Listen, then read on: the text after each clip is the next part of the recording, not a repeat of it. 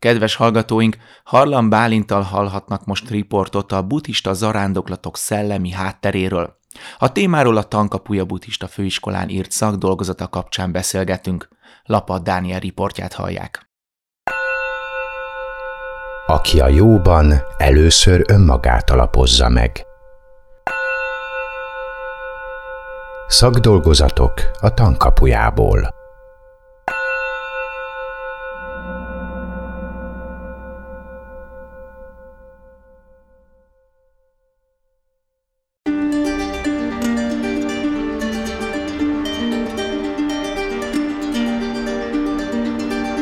Részlet Harlan Bálint a buddhista zarándoklat gyakorlata és szellemi háttere című szakdolgozatából.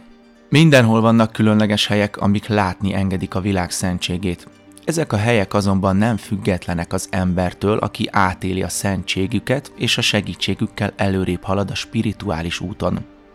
A szent helyek megszűnhetnek, összezsugorodhatnak, kitágulhatnak, sőt új szent helyek is jöhetnek létre az állandóan változó körülmények hatására. A szakrális tér állandó törődést, odafigyelést igényel.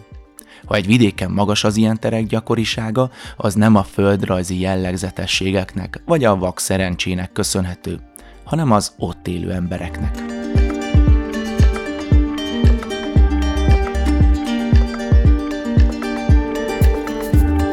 Köszöntöm a Butha FM hallgatóit, vendégünk Harlan Bálint, akinek a nevét, hangját másképpen, máshogyan már ismerhetik itt a rádióban, de ezúttal interjú alanyként köszöntünk. Szervusz, szia!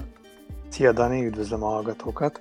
Elkezdtünk néhány hónapja egy ideje egy sorozatot, ahol a Tankapuja Buddhista Főiskolán írt szakdolgozatok szerzőivel beszélgetünk, magáról a témáról, a szakdolgozat témájáról, meg egy kicsit annak a dolgozatnak a keletkezéséről, azért fontos dolog ez, mert uh, talán egy kicsit így közelebb tudjuk hozni a buddhizmust, mint témát, a buddhizmust és tudományt, mint témát, hogy talán ezek nem is annyira érthetetlen és misztikus, titokzatos dolgozatok, hanem tényleg a hétköznapi élet tapasztalatairól szólnak.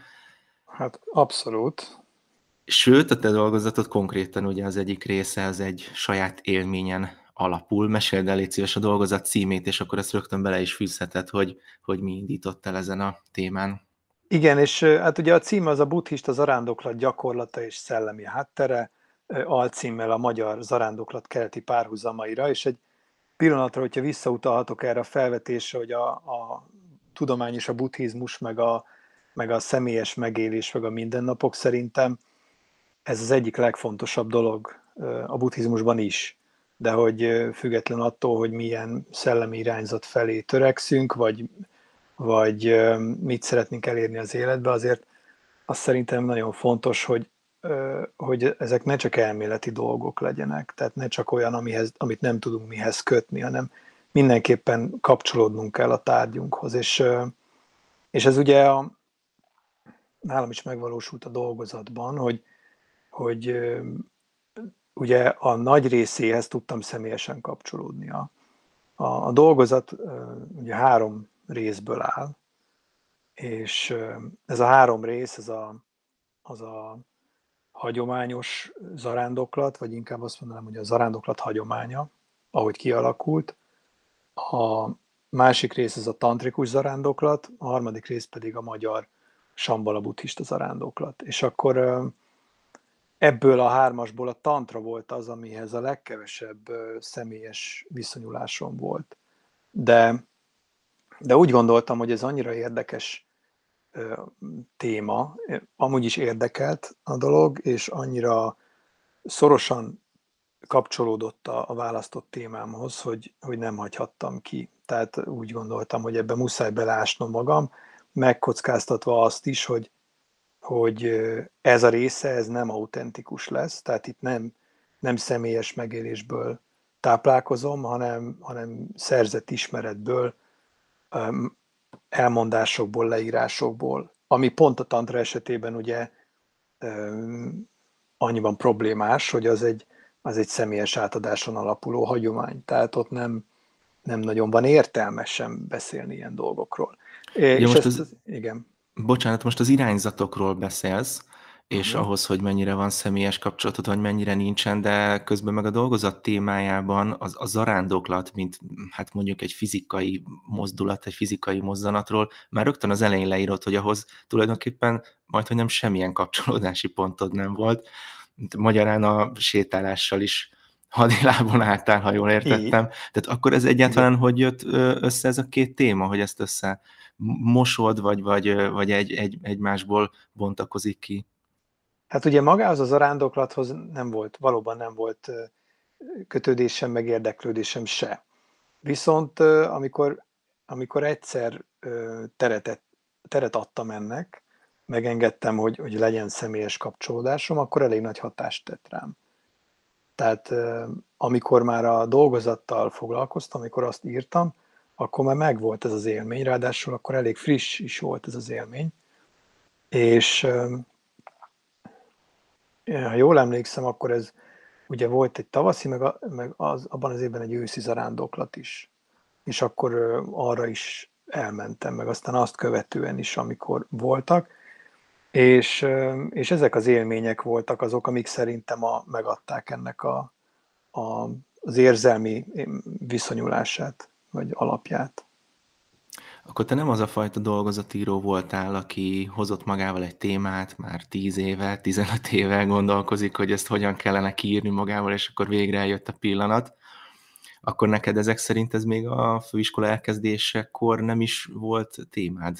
Egyáltalán nem. Aha. Egyáltalán nem. Én az a fajta dolgozatíró vagyok, aki nagyon sokáig próbál megírni egy témát, és aztán rájön évekkel később, hogy már mindenféle kapcsolódását elveszítette az eredeti ötlethez, ami bármilyen jó is volt, már nincs értelme tovább ö, hajszolni, mert eltűnt, elment. Az egy, az egy másik embernek lesz majd a feladata. Volt nekem egy, egy ilyen tök jó témám, és nagyon sok emberek, emberrel beszélgettem arról, és mindenki fellelkesült, és akárkinek mondtam, mindenki utána csomó anyaggal bombázott, de valamiért mégsem született meg. Valamiért mégsem tudtam akkor abba, abba a tudatállapotba kerülni, ami a, dolgozatíráshoz kell, a szakdolgozatíráshoz kell, hogy akkor az ember félre tud rakni egy-két hónapot úgy, hogy koncentráltan egy téma kidolgozásával foglalkozik, és ez meg olyan volt, az a rándoklat, hogy jött egy friss impulzus, és valahogy összeállt, összekattant az egész. Így a fejembe, hogy, hogy ezt, ezt akár meg lehetne csinálni úgy is, ahogy egy, egy dolgozat kinéz, tehát ahogy megfelelhetne annak. Ebből az élményből tovább menve sikerül majd egy, egy dolgozatot csinálni. Persze ebben, és akkor megemlítem a, a témavezetőt is itt, mert nem lehet itt elmenni mellette, hogy ebben a, a Takács Lacinak hatalmas szerepe volt egyáltalán abba, hogy én dolgozatírásra adtam a fejem egyébként. Pont ezt akartam kérdezni, hogy azt mondod, hogy volt egy, volt egy tavaszi-őszi zarándoklat, majd aztán az élményből hirtelen megírtad. Hát nem sok időd volt akkor összegyűjteni a szakirodalmat, tartalomjegyzéket, témabejelentőlap, elfogadtatni a bizottsággal, majd megírni, mert akkor ez így pár hónap, lesz, pár hónap zajlott csak le ez alatt hogyan sikerült akkor ezt egy kicsit tényleg, a, még, még, mielőtt a témáról beszélnénk, akkor a Taki volt ebben, aki, aki téged motivált, vagy, vagy hogyan, hogyan sikerült összehozni ilyen gyorsan ezt a témát? A, a háttere ennek az, hogy, hogy amikor elmentem erre a zarán, zarándoklatra, az életem első zarándoklatára, ami ráadásul egyből öt napos volt, és teljesen felkészületlen voltam, ugye mind nem voltam gyakorlott túrázó, és egy, egy ilyen saruban sikerült elindulnom, ami még nem számít extrémnek, mert a, mert a Pintér Enikő volt hallgató, állítólag mezitláb csinálta végig a, a, az egyik zarándoklatot, de hogy na mindegy, ő egy dákini, tehát hogy az az ő érdeme, én, én pedig hát egy, egy saruba szenvedtem végig, ami aztán végül hát elég fájdalmas lett a végére, de, de nem baj, ettől függetlenül amikor elmentem az arándoklatra, vittem magammal egy kamerát is, egy ilyen nagyon pici, egy, igazából egy, egy fényképezőgép, ami tud videót is rögzíteni, és a fejembe vettem, hogy erről csinálok egy filmet. Na most, hogy miért, azt, azt ne kérdezd. Én, én, a, tehát a film az nekem régi fétisem, én tanultam is film, tehát a filmszakon az eltén egy rövid ideig, és valamiért ez így mindig közel állt, de hogy eredetileg én filmben gondolkoztam. Tehát, hogy ez úgy volt, hogy akkor elmegyek erre az rándoklatra, csinálok interjúkat, és, és akkor majd ebből lesz, lesz valami. És egyébként akkor, akkoriban még a Butha FM-nek is dolgoztam, és akkor ott ezekből az interjúkból, ha jól emlékszem, akkor valami, valami anyagot sikerült is összevágni hanganyag formájában. Na de a, a lényeg, ami lényeg, hogy végül ö, megkerestem a, a, a takit, hogy, ö, hogy tudna ebbe a filmkészítésben segíteni. Ő is, ö, ő is nagy ismerője és, és rajongója a filmeknek, és, és aztán valamilyen úton, módon oda terelődött a mi beszélgetésünk, hogy, hogy hogy akkor mi lesz a szakdolgozat, meg ilyenek, és akkor valahogy ez a kettő így összeért, összekapcsolódott, hogy, hogy lehet, hogy akkor ebből kéne szakdolgozatot csinálni, és miután azt lezongoráztam, hogy a, a tanulmányi osztályjal, hogy hát itt a buddhista főiskolán képanyag nem lehet szakdolgozat, hanem mindenképpen meg kell írni, sajnos. Ezért elfogadtam a sorsomat, és és akkor nekiálltam megírni. Tehát ez, ez így, ez így lett. A film egyébként azóta se készült. Szerintem, szerintem azért ne, ne, ne hagyd uh, annyiban, még, még biztos, hogy nem tudom, az öt éves évfordulójára a diplomátnak megnézzük igen, azt a igen, filmet is. A, a remény még él, és néhányan uh, írogatnak néha azért, Aha. hogy, hogy uh, akkor legalább a nyersanyagot tegyem közkincsé. Ennek a, do, ennek, a, ennek a sorozatnak egyébként az egyik célja az, és ezt én is megtapasztaltam, meg biztos te is megtapasztaltad egyébként a, a csoporttársak körében, hogy nagyon sokan nehezen döntenek, hogy mit írjanak, milyen szakdolgozatot írjanak. Tehát talán nehezebb időszaknak tekintik azt, amikor le kell adni a téma bejelentő lapot, mint azt, amikor konkrétan írni kell. És ebből a sztoriból kiderül, még el se kezdtünk a dolgozatról beszélni, de hogy mennyi impulzus és milyen apró kis jelek tudnak segíteni abban, hogy valaki elkezdjen egy dolgozatot megírni. Tehát ha, ha valami következtetés le lehet vonni, akkor talán az az, hogy, hogy az embernek azért érdemes már ott a főiskola arra figyelni, hogy ő, hogy ő mikbe folyik bele, mikből szerez tapasztalatot, és lehet, hogy nem ragaszkodni annyira a kitalált ötletekhez. Te olyan típus vagy egyébként, akinek ez segítség? Tehát tehát, tehát inkább sodródsz az árral, és akkor ha rá csatlakoztál valami klassz dologra, akkor abból gyorsan lesz egy munka, egy dolgozat, vagy, vagy azért nehéz volt elfogadnod, hogy, hogy ez egy ilyen nagyon hirtelen adhok ötlettől vezérelt dolgozat lesz?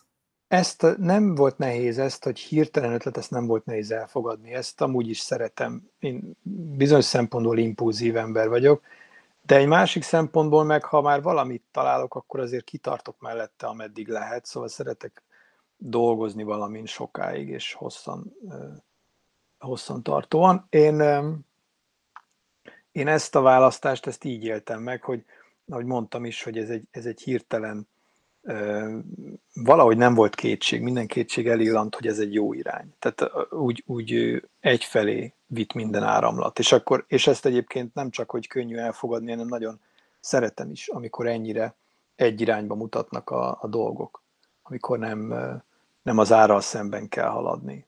És hát igen, az, az jó kérdés lenne, vagy, vagy az, az egy, ez egy benne megfogalmazódó állandó vívódás vagy dilemma, hogy mennyire kell egyáltalán árral szembe menni az életünk során.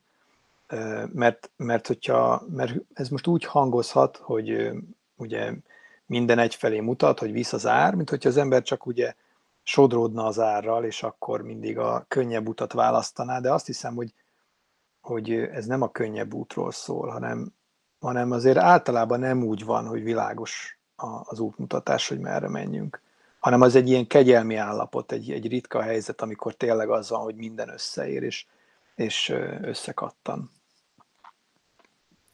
Oké, okay, térjünk rá egy kicsit a dolgozatra. Szerintem legyen az, hogy vázolt föl, le akár nézhetjük is a tartalomjegyzék alapján, egy kicsit struktúráld nekünk, hogy te hogyan állítottad össze, hogyan, hogyan osztottad föl, mik voltak az arányok, mert ugye nyilván azért nem teljesen egységes a, a különböző fejezeteknek a tartalma.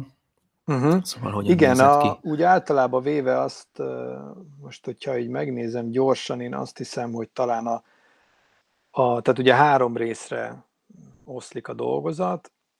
az első a, a történelmi helyszínekkel foglalkozik, a második a tantrával, a harmadik pedig a sambala a zarándoklattal, és most ö, oldalszámra nem tudom pontosan, de én úgy emlékszem, hogy mintha így lenne egyébként csökkenő sorrendben a, a, a mérete is ezeknek, tehát hogy az első témával foglalkoztam a legtöbbet, és, a, és akkor egy kicsit kevesebbet a tantrával és, és a sambalára még kevesebb jutott, de hogy alapvetően ez nem, például, hogyha ha az alfejezetek számát tekintjük, akkor meg pont fordított a viszony. Tehát, hogy ez nem, nem tartalombeli, hogy mondjam, egyenlőtlenséget jelent szerintem, hanem, hanem egyszerűen például ugye az első rész, amikor a, a történelmi helyszínekről beszélek, hogy ugye ott ugye ezeket így sorra, sorra veszem, tehát meg mm,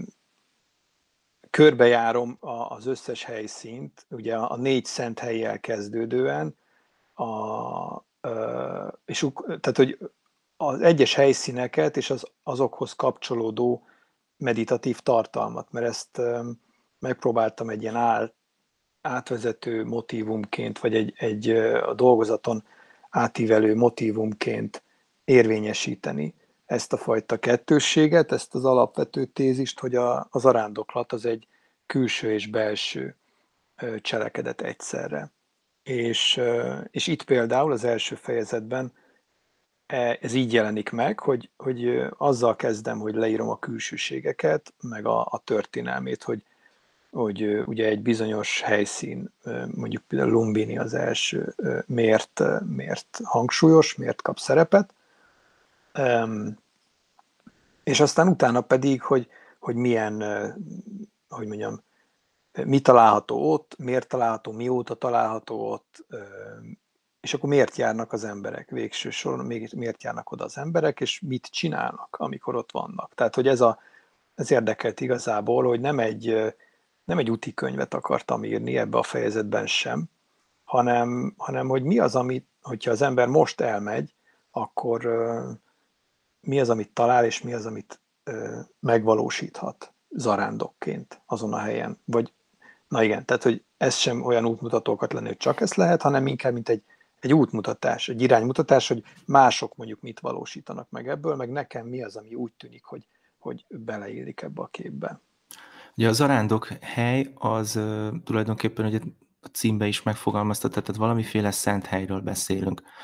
És ezt te talán az előszóban valahol meg is említetted ezt a nekem is feltűnő kis, kis érdekességet, hogy valami attól lesz szent hely, hogyha azt azzá tesszük, ápoljuk.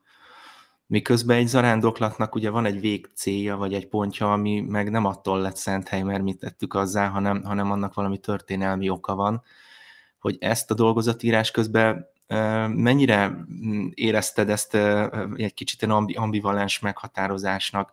Hát tulajdonképpen mi ápoljuk, és attól lesznek ezek a zarándokhelyek, vagy pedig tényleg annyira ragaszkodunk ahhoz, hogy Buddha éppen tudom, ott ült, vagy ott világosodott, meg ott született? Uh-huh. Ez, ez nagyon jó, nagyon jó kérdés. Én szerintem ugye elsősorban van az a, az a tett, ami által valami szakralitást nyer, egy kezdeti. Tehát minden zarándok helynek van egy olyan történelmi motivuma, egy pontja, ami által a szentségét elnyerte. Tehát mondjuk például Buddha erekjét vittek arra a helyre, egy stúpát emeltek ott, és a többi. Ez csak egy hogy mondjam, ez csak akkor érvényes, abban a, abban a térben, időben. Ha az utána elfelejtődik, akkor az, az nem lesz szent hely többé, az én értelmezésem szerint. Ahhoz, hogy a szent hely maradjon, ahhoz egy, egy kontinuitást kell fenntartani. Tehát ahhoz a, hagyomány ápolóinak, ebben az esetben az arándokok generációinak több ezer éven keresztül ezt a helyet, ezt tisztelniük kell.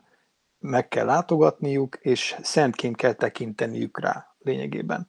Ez az, ami megadja a, a jelenét egy zarándokhelynek. Tehát az, hogy, hogy mi történt 2500 éve, az, egy, az csak egy dolog. Az, az akkor volt szent. De, de szerintem ez a szent fenntartásáról szól elsősorban.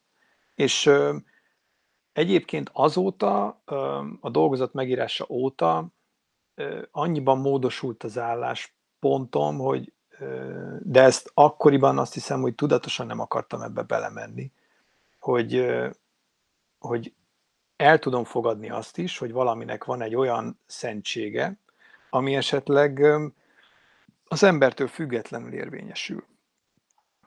És, és hogy úgy mondjam, oda vonz embereket anélkül is, hogy, hogy megmaradna a kontinuitás. Tehát, hogy egy ilyen, egy ilyen visszatérő valamiféle szentsége. De ez egy annyira misztikus és, és megfoghatatlan téma, hogy ezt nem tudtam volna ebben a dolgozatban, vagy ennek a, ilyen keretek között tárgyalni. Most se tudom, mit gondoljak róla, csak, csak mint egy ilyen lábjegyzet ehhez még elfér.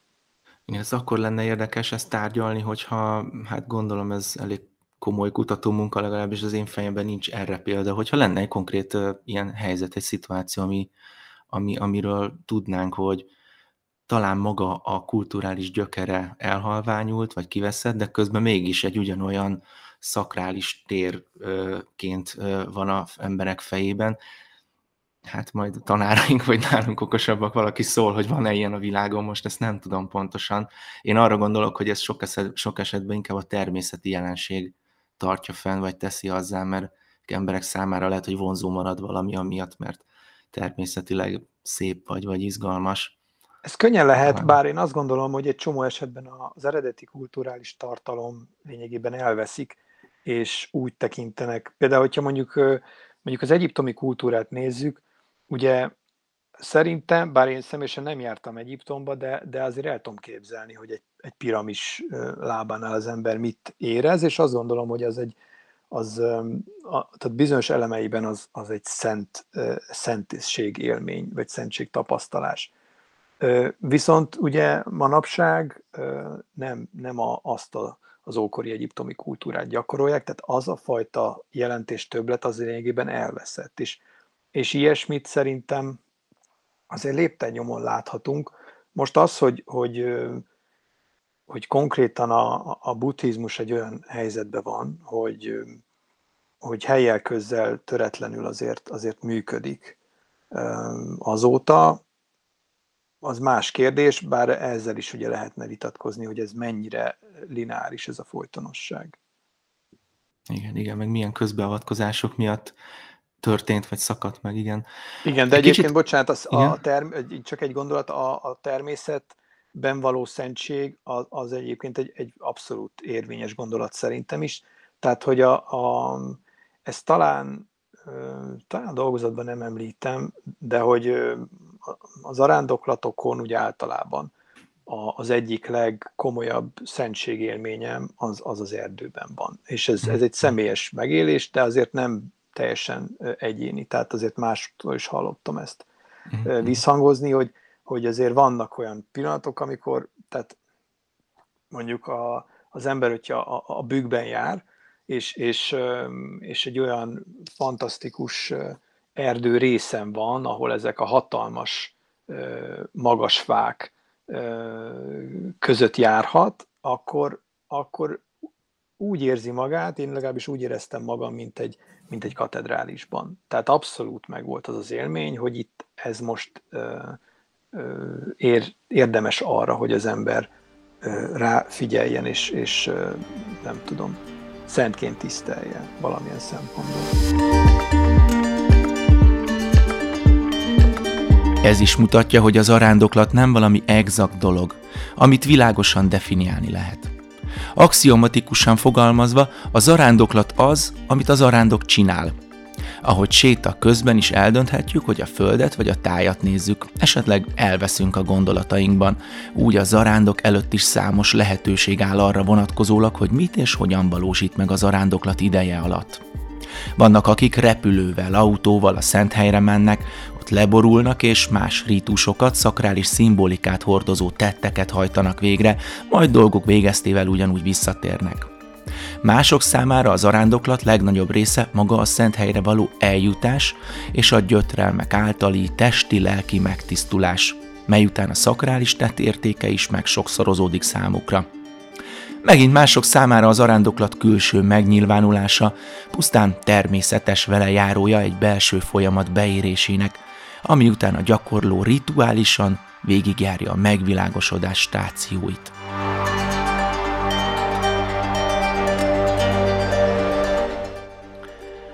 Azzal, hogy a, a második fejezetet a tantrikus ö, ö, iránynak szentelted, azzal egy kicsit szerintem már a, ráerősítettél a, a, a definíciójára tulajdonképpen az arándoklatnak, vagy a szerepére, funkciójára, tehát hogy hogyan, hogyan lesz a gyakorlásnak a része az arándoklat, hiszen hogy valamiféle folyamat, valami aktivitás, hogy valami fizikai megjelenése is legyen ennek a, ennek a gyakorlásnak, arra nagyon jó példa a tantrikus vonal, viszont ahogy te is mondtad, elég nehéz elmagyarázni, vagy továbbadni. Amikor ebbe belekezdtél, akkor te például hogyan álltál a tantrikus irányzathoz, gyakoroltál-e valami más tantrikus meditációt, vagy, vagy egyszerűen csak nekiesnél a könyveknek, és ami, ami kijött? Igen, hát inkább a, inkább a B válasz. Hát megmondom őszintén, én nem. Tehát én próbálkoztam a tantrikus hagyományokkal olyan szempontból megismerkedni, ahogy ezt a főiskolán, amilyen lehetőség van rá, és azért nem, hogy mondjam, nem zárkoztam el tőle egyáltalán, viszont úgy találtam, hogy nem, nem az én utam, nem, nem áll közel. Tehát nekem az a fajta megközelítés, az valamiért nem, nem hozott, nem hozott megértést, nem éreztem magam, hogy jó irányba megyek. Úgyhogy a, a tantrát abszolút kívülről, kívülről intuitíve megpróbáltam belelátni, mert azt azért ettől függetlenül hiszem, hogy, hogy minden út egy irányba mutat, legalábbis a, a sommás megállapítások, de hogy, hogy legalábbis azt gondolom, hogy, hogy a, mondjuk úgy, hogy akkor az igaz utak egy irányba mutatnak, és akkor értsen ez alatt mindenki, amit akar. Én azt gondolom, hogy valószínűleg a tantrával is ugyanúgy el lehet érni valamiféle megvilágosodást, mint bármelyik másik buddhista, vagy, vagy akár keresztény, vagy bármilyen más vallási irányzattal, vagy valláson kívül is. Tehát ezeket én nem hiszem, hogy, hogy egy vallás monopolizálhatná, vagy egy irányzat a, az emberi, hogy mondjam, maximalizációt, vagy tökéletességet, ha egyáltalán arról beszélünk, hogy ez az, de én arról beszélek. Tehát én az én világképenben a megvilágosodás az, az a fajta út, ami, ami, amire mindenki törekszik valamilyen módon. Na és, és akkor hogy visszatér a kérdésre, hogy a, hogy a tantrát akkor valamilyen módon meg kellett próbálni reprezentálni írásban. És akkor nyilván megpróbáltam irodalmat szerezni hozzá, és egy-két emberrel beszéltem is erről, hogy ők ezt hogyan közelítenék, meg ők mit gondolnak a témáról, és hát általában véve, alapvetően én azt gondolom, hogy amit a könyvek leírnak, az egy ilyen viszonylag nyitott álláspont, tehát mostanában már nagyon sok mindent lehet tudni úgy is a tantráról, hogy nem vagyunk ugye mester-tanítvány viszonyban. Más kérdés, hogy ez mit jelent, mert hogy itt mindig a kódolás kérdése felmerül, hogy most akkor vannak szavak, vannak gondolatok, mondatok, és hogy, hogy ez alatt mit is kell érteni, az már egész más, hogy attól függ, hogy ki, kinek a melyik forrásból táplálkozol, mi, mi volt a szándéka. Én amit találtam, abból megpróbáltam valamit leszűrni, és ezt így intuitíve, intuitíve igazolni, tehát hogy ami belefért szerintem egy kerekrendszerbe, azt megtartani, ami pedig, amivel nem tudtam mit kezdeni, azt pedig nem írtam le. Ezért is bár egy hatalmas téma, de ezért is lett szerintem végül is talán rövidebb, mint, a, mint az első, mert hogy tudatosan azért ezt így megpróbáltam szűkre szabni, hogy itt ezt tényleg nagyon sokat lehetne írni arról, hogy a, valószínűleg egy olyan ember tudna erről nagyon sokat írni, aki ebbe benne van, és, és van erre szándéka, hogy ezt így ebből a szempontból megosztja. Tehát egy önálló dolgozatnak abszolút van létjogosultsága szerintem ebből a, ebből a perspektívából. Akkor, ha jól értem, azért nálad ennek a, ennek a fejezetnek az volt a funkciója, hogy a zarándoklat bemutatásától eljussál a saját élményig, saját tapasztalatig, ami ugye ez a tibeti sambala zarándoklat volt. Hát valahogy össze kellett kötni, hogy végül is ez melyik irányzathoz tartozik, gondolom, akkor ezért volt Ezt ez a jól fejezet. látod, igen, igen, tehát ez egy, ez egy jó köztes állomás a, hogy mondjam, a régészeti történelmi ismeretektől a teljesen szubjektív megélésig. Ez valahol a kettő között egy olyan létező hagyomány, ami, ami viszont, ami viszont teljesen, teljesen szubjektív. Tehát, és ugye hangsúlyozza magát ezt a mozzanatot is, hogy, a, hogy az arándoklat az bels, belül kezdődik. Tehát elsősorban ez egy belső ö, út, vagy legalábbis az első része mindenképpen belül történik, és amikor az ember elindul kívül, akkor már csak, hát nem már, de hogy akkor azt valósítja meg, ami, amit belül már elkezdett, és már ö, megvalós. Tehát, na nem, mert ez már szóismétlés, de hogy amit már, már él, megél belül. Tehát amikor uh-huh. már ö, ez nem egy, nem egy ö, én úgy vettem le, és akkor itt én is csak egy ilyen értelmezője vagyok ennek a dolognak, én úgy vettem le, hogy a tantrikus zarándoklat az igazából nem olyan, mint amikor a, az ember úgy tekint az arándoklatra, mint egy megpróbáltatásra, ami által megtisztul. Ugye, amit az első fejezetben írok le, hogy ez egy, ez egy ilyen, az egyik fő célja, ez a fajta megtisztulás. Én úgy vettem le, hogy a tantrikus zarándoklat a, a, annak tiszta formájában az igazából egy ilyen, egy ilyen örömteli megvalósulás. Amikor, amikor már nem a nehézségeken van a, a szerep, hanem a, azon, hogy valami a létező világban is megvalósítsunk. És ez hozzátartozik, hogy ugye nem ragaszkodtam ahhoz, hogy, tehát, hogy a tibeti zarándoklat, meg a tantrikus zarándoklat az nem szinonima. Tehát ugyanúgy meg lehet találni szerintem mindenhol a, ezt a fajta belső zarándoklatot, mindenféle hagyományban, és meg lehet találni azt a külső zarándoklatot is, aminek az értékét ugye nem kisebbíteném, mert az is egy teljesen működőképes módszer, vagy megélés, amikor az ember ezeket mint egy ilyen stációként értelmezi, és akkor a, az úton tapasztalt szenvedés akár, vagy, vagy kényelmetlenségek, azok ugyanúgy rendkívül fontos részei egy ilyen szellemi útnak. Ugye belső útról beszélsz, meg örömteliségről, aztán a harmadik fejezetben, harmadik nagyobb részben a saját élményben, saját tapasztalatban olvasható rengeteg fizikai megpróbáltatás, sokan visszafordultak, olvastam, hogy elmaradtak végül az esti meditációk fáradtság miatt, szóval, hogy azért egy kemény ötnapos zarándoklatba csöppentél, azt mondod, hogy nem is csináltad előtte, na akkor ott hogyan játszódott le a fejedben, hogy ez mennyire belső út, és mennyire fizikai megpróbáltatás ez az arándoklat?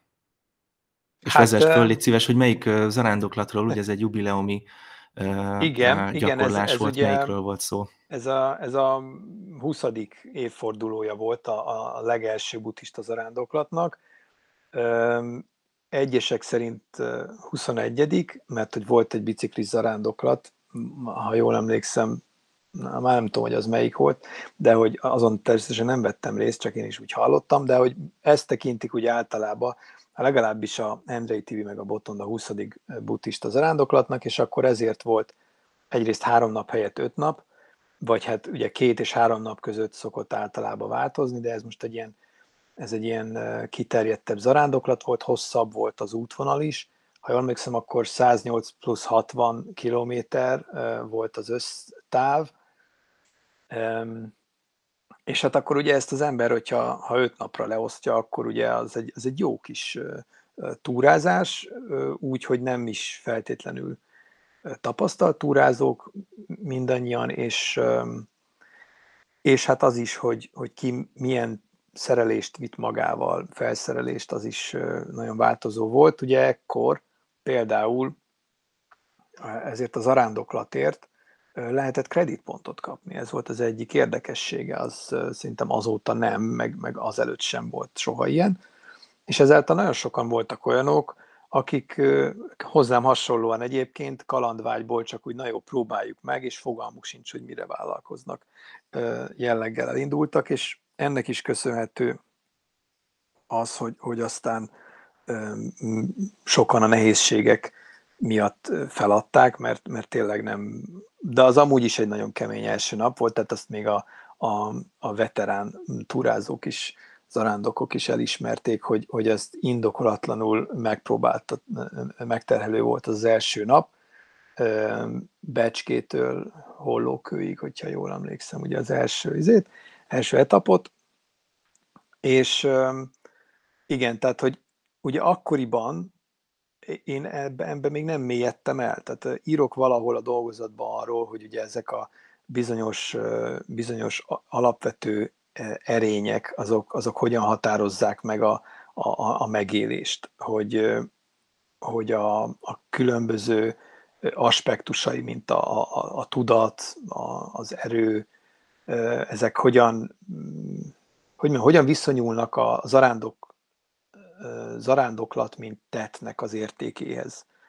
És, és hát akkor ugye az a fajta ismeret Víván száz egyetlen volt meg bennem, tehát hogy, hogy erről nem sok mindent tudtam, a belső, külső útról egyáltalán, na jó, azt nem mondom, hogy semmit, mert ugye nem, tehát hogy azért organikusan ez kapcsolódik a buddhista hagyományba, amit ugye addigra már jól megismertem, de hogy például a tantrikus hagyományban olyan mélységig, mint utána, azért akkor még nem mentem bele, úgyhogy inkább csak azon voltam, vagy azzal voltam elfoglalva, hogy, hogy a tudatállapot hogyan változik. Tehát akkor éppen akkor, amikor interjúkat csináltam az zarándokokkal, akkor is az egyik fontos kérdés az volt, hogy milyen tudatállapot egy zarándoknak a tudatállapota, mit, mi történik akkor, miért csinálja a motivációs, nagyon fontos szempont volt, vagy kérdés, hogy miért zarándokol valaki, mi történik közben, és akkor utána mivel, mivel tér haza. Ezekre voltam elsősorban ott, ott kíváncsi.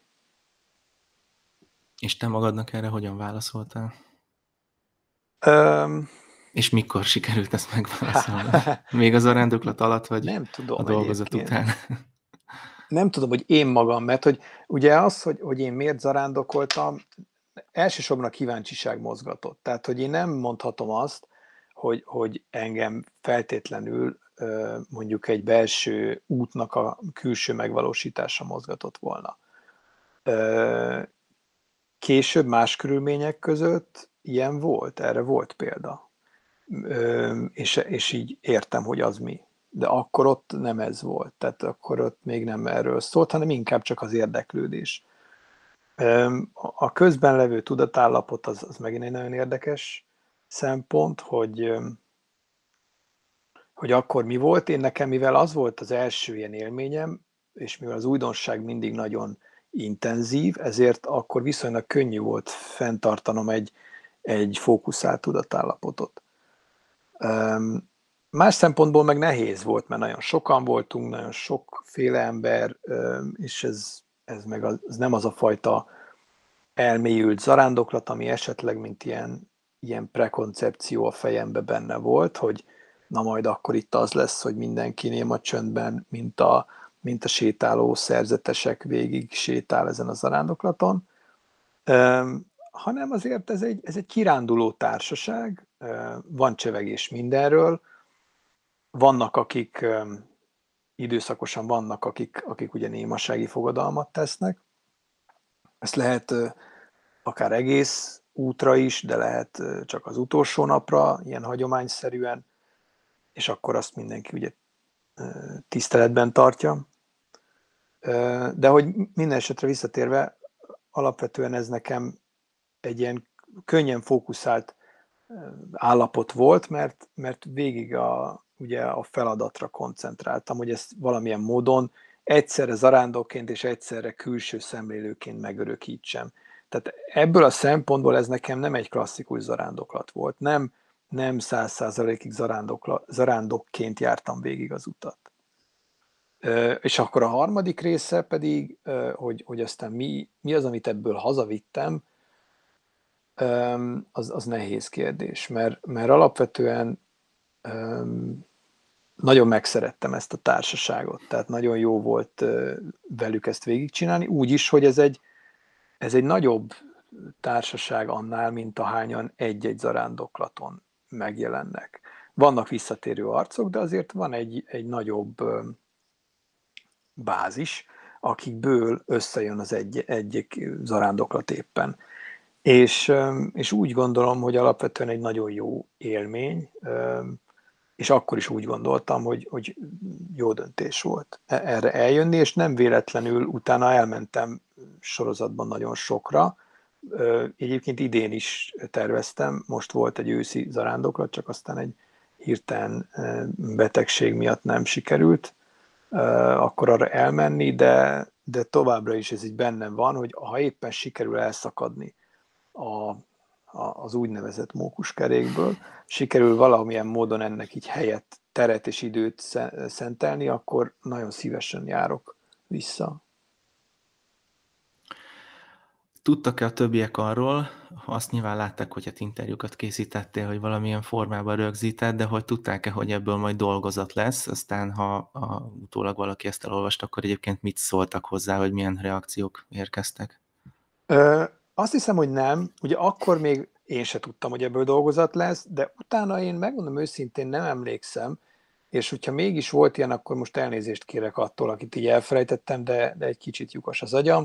A, a, azt hiszem, hogy nem nagyon, vagy legalábbis most nincs a fejemben olyan ö, olyan visszajelzés, hogy akkor akivel ott együtt zarándokoltam volna, elolvasta volna, és akkor jelezte volna, hogy ez most neki nagyon tetszik, vagy nem tetszik, vagy bármi mhm. hasonló. Úgyhogy ez, ez egyébként egy érdekes dolog lenne, igen, tehát hogy esetleg vissza térni e, erre a témára egy, egy későbbi zarándoklat során valamilyen módon. Elképzelhetőnek tartom, hogy utána a, tehát a, a dolgozat megjelenése utáni időben volt olyan, hogy zarándoklaton voltam, és, és erről beszéltem, de, de ezekre már valahogy nem, nem emlékszem. A megíráskor, megírás után konzulenseddel, témavezetőddel milyen, mi volt a, a kicsengés ennek a dolgozatnak? Ugye azért az nem titok, hogy hogyha ebben a műsorban beszélgettünk róla, akkor ezt a dolgozatot a főiskola tanárai ajánlották, tehát gondolom, hogy azért jó jegyet kaptál rá, de, de, hogy, de hogy valamiféle ilyen konklúziótok volt-e róla a tanároddal? Um Hát megmondom őszintén, nagyon mélységében nem, nem boncolgattuk ki. Tehát, hogy a, a Takival érdekes volt a munka folyamat, mert, mert viszonylag szabadjára engedett. Tehát, hogy nem, nem volt az a nagyon szorosan felügyelő tanár, hanem, hanem én egyébként is szeretem ezt a fajta munkát, tehát ez nekem, ez volt az egyik nagyon nagy előnye annak, hogy, hogy őt választottam, mert én Szeretek egyedül dolgozni, nagyjából szerintem jó helyen van az arányérzékem is abból a szempontból, hogy, hogy én magammal szemben mindig nagyon kritikus vagyok, és, és amikor elkészültem a, a dolgozattal, én azt hiszem, hogy neki talán, hát egy-két verziót biztosan küldtem, de hogy nem, nem az egészet, hanem akár tehát egyes fejezeteket is, és akkor ott azért voltak ilyen visszajelzések közben, hogy akkor ez most így úgy jó, nem jó, de hogy a végső dolgozatra, annak a végső formáját, amikor elküldtem, akkor arra visszajelzett egy ilyen nagyobb lélegzetű dolgot, és akkor ő kijavított benne bizonyos dolgokat, így az átírásokban javasolt egy-két dolgot, egy-két mondat megfogalmazásával, de úgy általában véve elégedett volt vele abba a formába is már, amikor, amikor kész lett. Tehát végső soron nem, nem volt olyan nagy öm, öm, oda-vissza küldözgetés. Alapvetően egyébként neked akkor ez egy jó élmény volt a dolgozatírás, gondolom. Abszolút, teljesen. Úgy, hogy egyébként én, én a főiskola alatt én borzasztóan utáltam dolgozatokat írni, mert nehéz, nagyon nehéz volt. És, és hát, hogy mondjam, emlékszem, amikor, amikor nagy sokára sikerült az első nagyjából kerek dolgozatomat így megírnom, ugye jóval a határidők után, meg, meg, meg aztán nem is tudom már, hogy volt, meg melyik tárgy volt, de hogy alapvetően mindig küzdöttem ezzel, és akkor az volt egy, egy ilyen visszajelzés, hogy oké, okay, akkor mégiscsak tudok írni dolgozatot, de az, hogy ez, ez mint módszertan hogyan kristályosodott ki, az egy, az egy rejtély, mert hogy utána még nagyon sokáig kellett ezzel foglalkoznom, meg küzdenem, míg, míg hát most se gondolom, hogy tudok dolgozatot írni, de most már jobban tudok, mint, mint mondjuk az, amikor elkezdtem a főiskolát. Úgyhogy, úgyhogy ez egy nagyon jó élmény volt abszolút, ez a szakdolgozat írás. Most éppen a, a, a mester dolgozatom mon kezdek dolgozni, tehát most a kutatási fázisában vagyok, meg a, a, a vázlat van meg, és, és ebből a dolgozatból, a, a BA dolgozatból sokat tanultam arra vonatkozóan, hogy hogyan kell egy ilyen nagyobb lélegzetű dolognak nekiállni, hogy akkor tényleg ezt nem lehet elaprózni, hanem akkor félre kell tenni azt az időt és azt az energiát, ami ehhez szükséges. Folytatod a témád, vagy másba vágtál bele? Nem, teljesen más, teljesen más téma, és még ez is alakult, tehát még nincsen semmi lefixálva. De hát a, ugye ez, hogy mondtam, ez ugye két, most már igazából már majdnem három éves ez a téma.